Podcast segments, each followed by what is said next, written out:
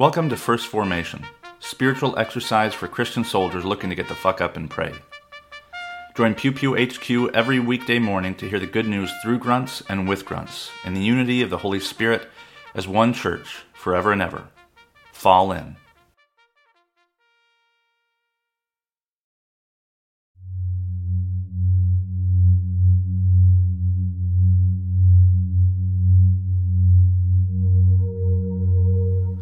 Psalm 19, verses 7 through 14. The law of the Lord is perfect, reviving the soul. The decrees of the Lord are sure, making wise the simple. The precepts of the Lord are right, rejoicing the heart. The commandment of the Lord is clear, enlightening the eyes. The fear of the Lord is pure, enduring forever. The ordinances of the Lord are true and righteous altogether. More to be desired are they than gold, even much fine gold, sweeter also than honey, and drippings of the honeycomb. Moreover, by them is your servant warned. In keeping them there is great reward. But who can detect their errors? Clear me from hidden faults. Keep back your servant also from the insolent. Do not let them have dominion over me. Then I shall be blameless, and innocent and innocent of great transgression. Let the words of my mouth and the meditation of my heart be acceptable to you, O Lord, my rock and my redeemer. Exodus chapter 18, verses 13 through 27. The next day Moses sat as judge for the people, while the people stood around him from morning until evening. When Moses' father in law saw all that he was doing for the people, he said, What is this that you're doing for the people? Why do you sit alone while all the people stand around you from morning until evening? Moses said to his father in law, Because the people come to me to inquire of God. When they have a dispute, they come to me, and I decide between one person and another, and I make known to them the statutes and instructions of God. Moses' father in law said to him, What you are doing is not good. You will surely wear yourself out, both you and these people with you. For the task is too heavy for you. You cannot do it alone. Now listen to me. I will give you counsel, and God will be with you. You should represent the people before God, and you should bring their cases before God. Teach them the statutes and instructions, and make known to them the way they are to go and the things they are to do. You should also look for able men among all the people, men who fear God, are trustworthy, and hate dishonest gain. Set such men over them as officers over thousands, hundreds, fifties, and tens. Let them sit as judges for the people at all times. Let them bring every important case to you, but decide every minor case themselves. So it will be easier for you, and they will bear the burden with you. If you do this, and God so commands you, then you will be able to endure, and all the, these people will go to their home in peace. So Moses listened to his father in law and did all that he had said. Moses chose able men from all Israel and appointed them as heads over the people, as officers over thousands, hundreds, fifties, and tens and they judged the people at all times. Hard cases they brought to Moses, but any minor case they decided themselves. Then Moses let his father in law depart, and he went off to his own country. Acts chapter 4, verses 13 through 31. Now, when they saw the boldness of Peter and John and realized that they were uneducated and ordinary men, they were amazed and recognized them as companions of Jesus. When they saw the man who had been cured standing behind them, they had nothing to say in opposition. So they ordered them to leave the council while they discussed the matter with one another. They said, What will we do with them? For it is obvious to all who live in Jerusalem that a notable sign has been done through them. We cannot deny it. But to keep it from spreading further among the people, let us warn them to speak no more to anyone in this name.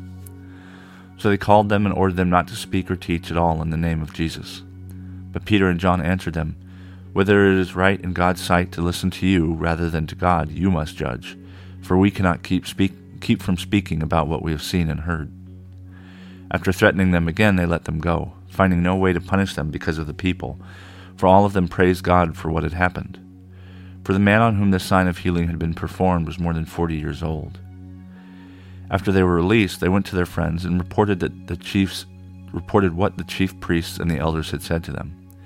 When they heard it, they raised their voices together to God and said, Sovereign Lord, who made the heaven and the earth, the sea, and everything in them, it is you who said by the Holy Spirit through our ancestor David, your servant, Why did the Gentiles rage and all the peoples imagine vain things? The kings of the earth took their stand, and the rulers have gathered together against the Lord and against his Messiah.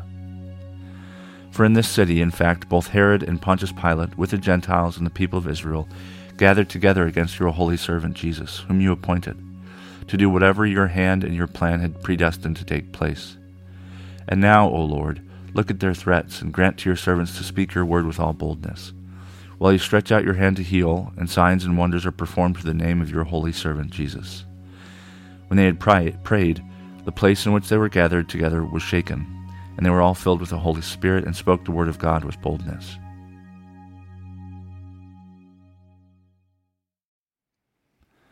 Good morning and welcome to the 16th Thursday after Pentecost. This is Brother Logan Isaac broadcasting from Walkersville, Maryland.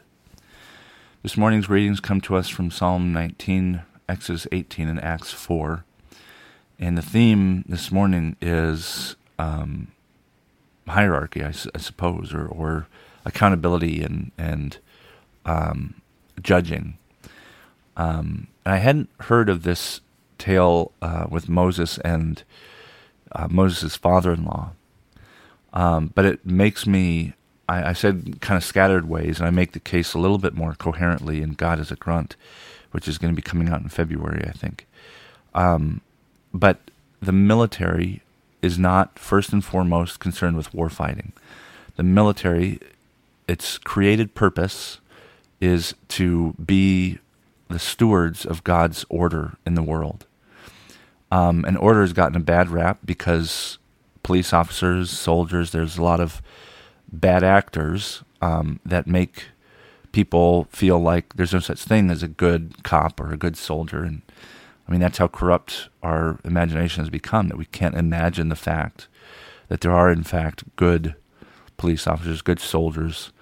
Um, and uh, here we have, I would, I'd love to look up the Hebrew, but anyway, we have Moses' father in law saying, Hey, um, it is way too much for you to take on like every case here, you know, create uh, create a, a, an order of of uh, people below you who hate uh, oppression and injustice, which I thought was kind of reassuring. Like, it's not like, oh yeah, I know it's wrong.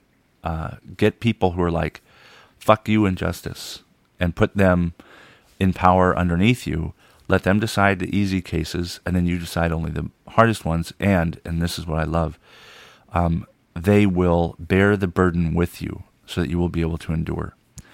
The burden of responsibility is one that's so often taken for granted. Um, it seems to be. I'm not a police officer, um, but it seems to be taken for granted both in the in law enforcement and I think to a lesser degree in the military. Um, I think with um, Iraq and Afghanistan both winding down, um, I think the the public perception of the military is improved a little bit. Um, but I'm thinking of like Haditha and you know 2008, 9, and 10, where the military people viewed the military much more negatively than they do now. Um, and it's because people, some people, bad actors, people who are not strong in in the Lord or in justice, um, they fail to bear the burden of responsibility. Um, they are bad soldiers, bad cops, um, but there's also normal soldiers and good soldiers and good uh, normal cops and good cops. Um, and so there's the, there's some kind of hierarchy. There's a structure in place, um, and it's populated by people who hate injustice. Um, and it's concerned not with war fighting, but with statutes and instructions of God. And what I'm interested in is when um, when Moses' father-in-law, who I don't know why they never name, but whatever, um, when he talks about what they should do, um, I'm interested what words are used. For example, officers over thousands, hundreds, fifties, and tens, and then judges. I mean, I think that's a little bit more specific, but um, the uh, sometimes the words are Sar Saba, which is officer of the assembly. Um, sometimes it is, um, oh, the Greek is easier, but I'm I'm much more interested in the Hebrew. I can't remember. Anyway, I'm interested what the the word that they're using for officer is, and if it's the same that's also used later for commander, um, like Joshua when he encounters the commander of the Lord. Um, I know what the Greek is, and I cannot remember what the Hebrew is. I think it's Sarsaba. Anyway, um, and so the this is creating a military structure in its in its um, original sense to create order to to preserve and maintain God's good order that God made over chaos in the beginning. Um, and it's structured, it's ordered. Um, you know, it, it works together with creation to um, provide for the flourishing of sentient beings together with the non sentient creatures like trees, um, rivers. Um, so the yeah, I'm I'm really interested in thinking about this as um, as kind of like the proto military. This is Ex, uh, Exodus 18. Yeah, this could be the birth of the Israelite military. It's very interesting to me. Um, and uh, in Acts, it's a little less clear um, because by then the the structure, the the the institution of Israel has changed significantly. That the such that the the military, the judges, now are unjust and are looking for ways um, to preserve power instead of preserve justice. So they say, um, we don't want this thing to spread, so we need to tell them not to preach in this name. Um, and Gamaliel, um, oh, he's a little bit later, but Gamaliel in Acts will later say, hey, leave him alone. And if it's of God, it, something will happen. And if it's not, it will go away, just like all the rest of the pretenders.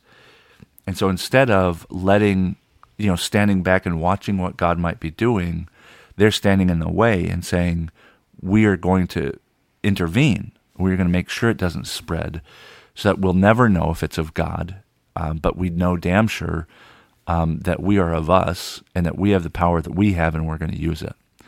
Um, and so this is the a corrupt institution, a corrupt society. Um, and uh, the contrast can't be much you know starker. Um, but uh, the the purpose, the function, the created function of the military seems to be kind of rooted in this scene with Moses setting up this system underneath him to help order society, to select individuals who um, stand at the heads of assemblies uh, when they are called, you know, called to order, I guess, and who also are responsible for maintaining, you know, making sure their you know their line is straight and their you know, their their uh, awards are are properly spaced and all that. Like that's in my mind what a military does is it goes about you know pruning and and and plucking um, areas that need it in order to preserve a a flourishing society. Um, and we see this here that the burden is shared. It's not just on one person. It's not a king so much, but it is a pyramid you know, kind of scheme. Not a scheme, but it's a pyramid. So you have tens and, and fifties and hundreds and thousands. Um, and then at the top is Moses, who's taking only the hardest cases, and then God. Um, you know, Israel and the church, they're not they're not democracies. They are just, but they're not democracies. Um, they are um, kingdoms in which the king is good, and the king um, uh, puts people who hate injustice underneath him in order to make sure that people aren't treated unfairly. Um, at least that's the that's the intent. Uh, how it actually operates in real life is different, but that doesn't mean we should confuse how we see things, how things are now, with how they are supposed to be. Um, you know, we may see law enforcement and the military as as wholly corrupt right now, but that isn't the way that they're created, and that's not the way it's supposed to be.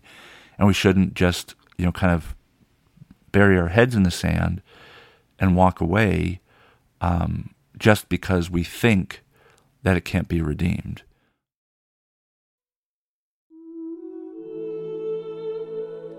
A prayer for social justice from the Book of Common Prayer.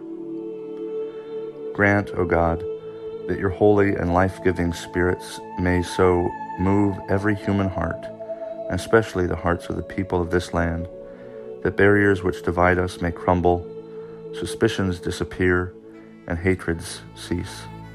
That our divisions being healed, we may live in justice and peace. Through Jesus Christ our Lord. Amen.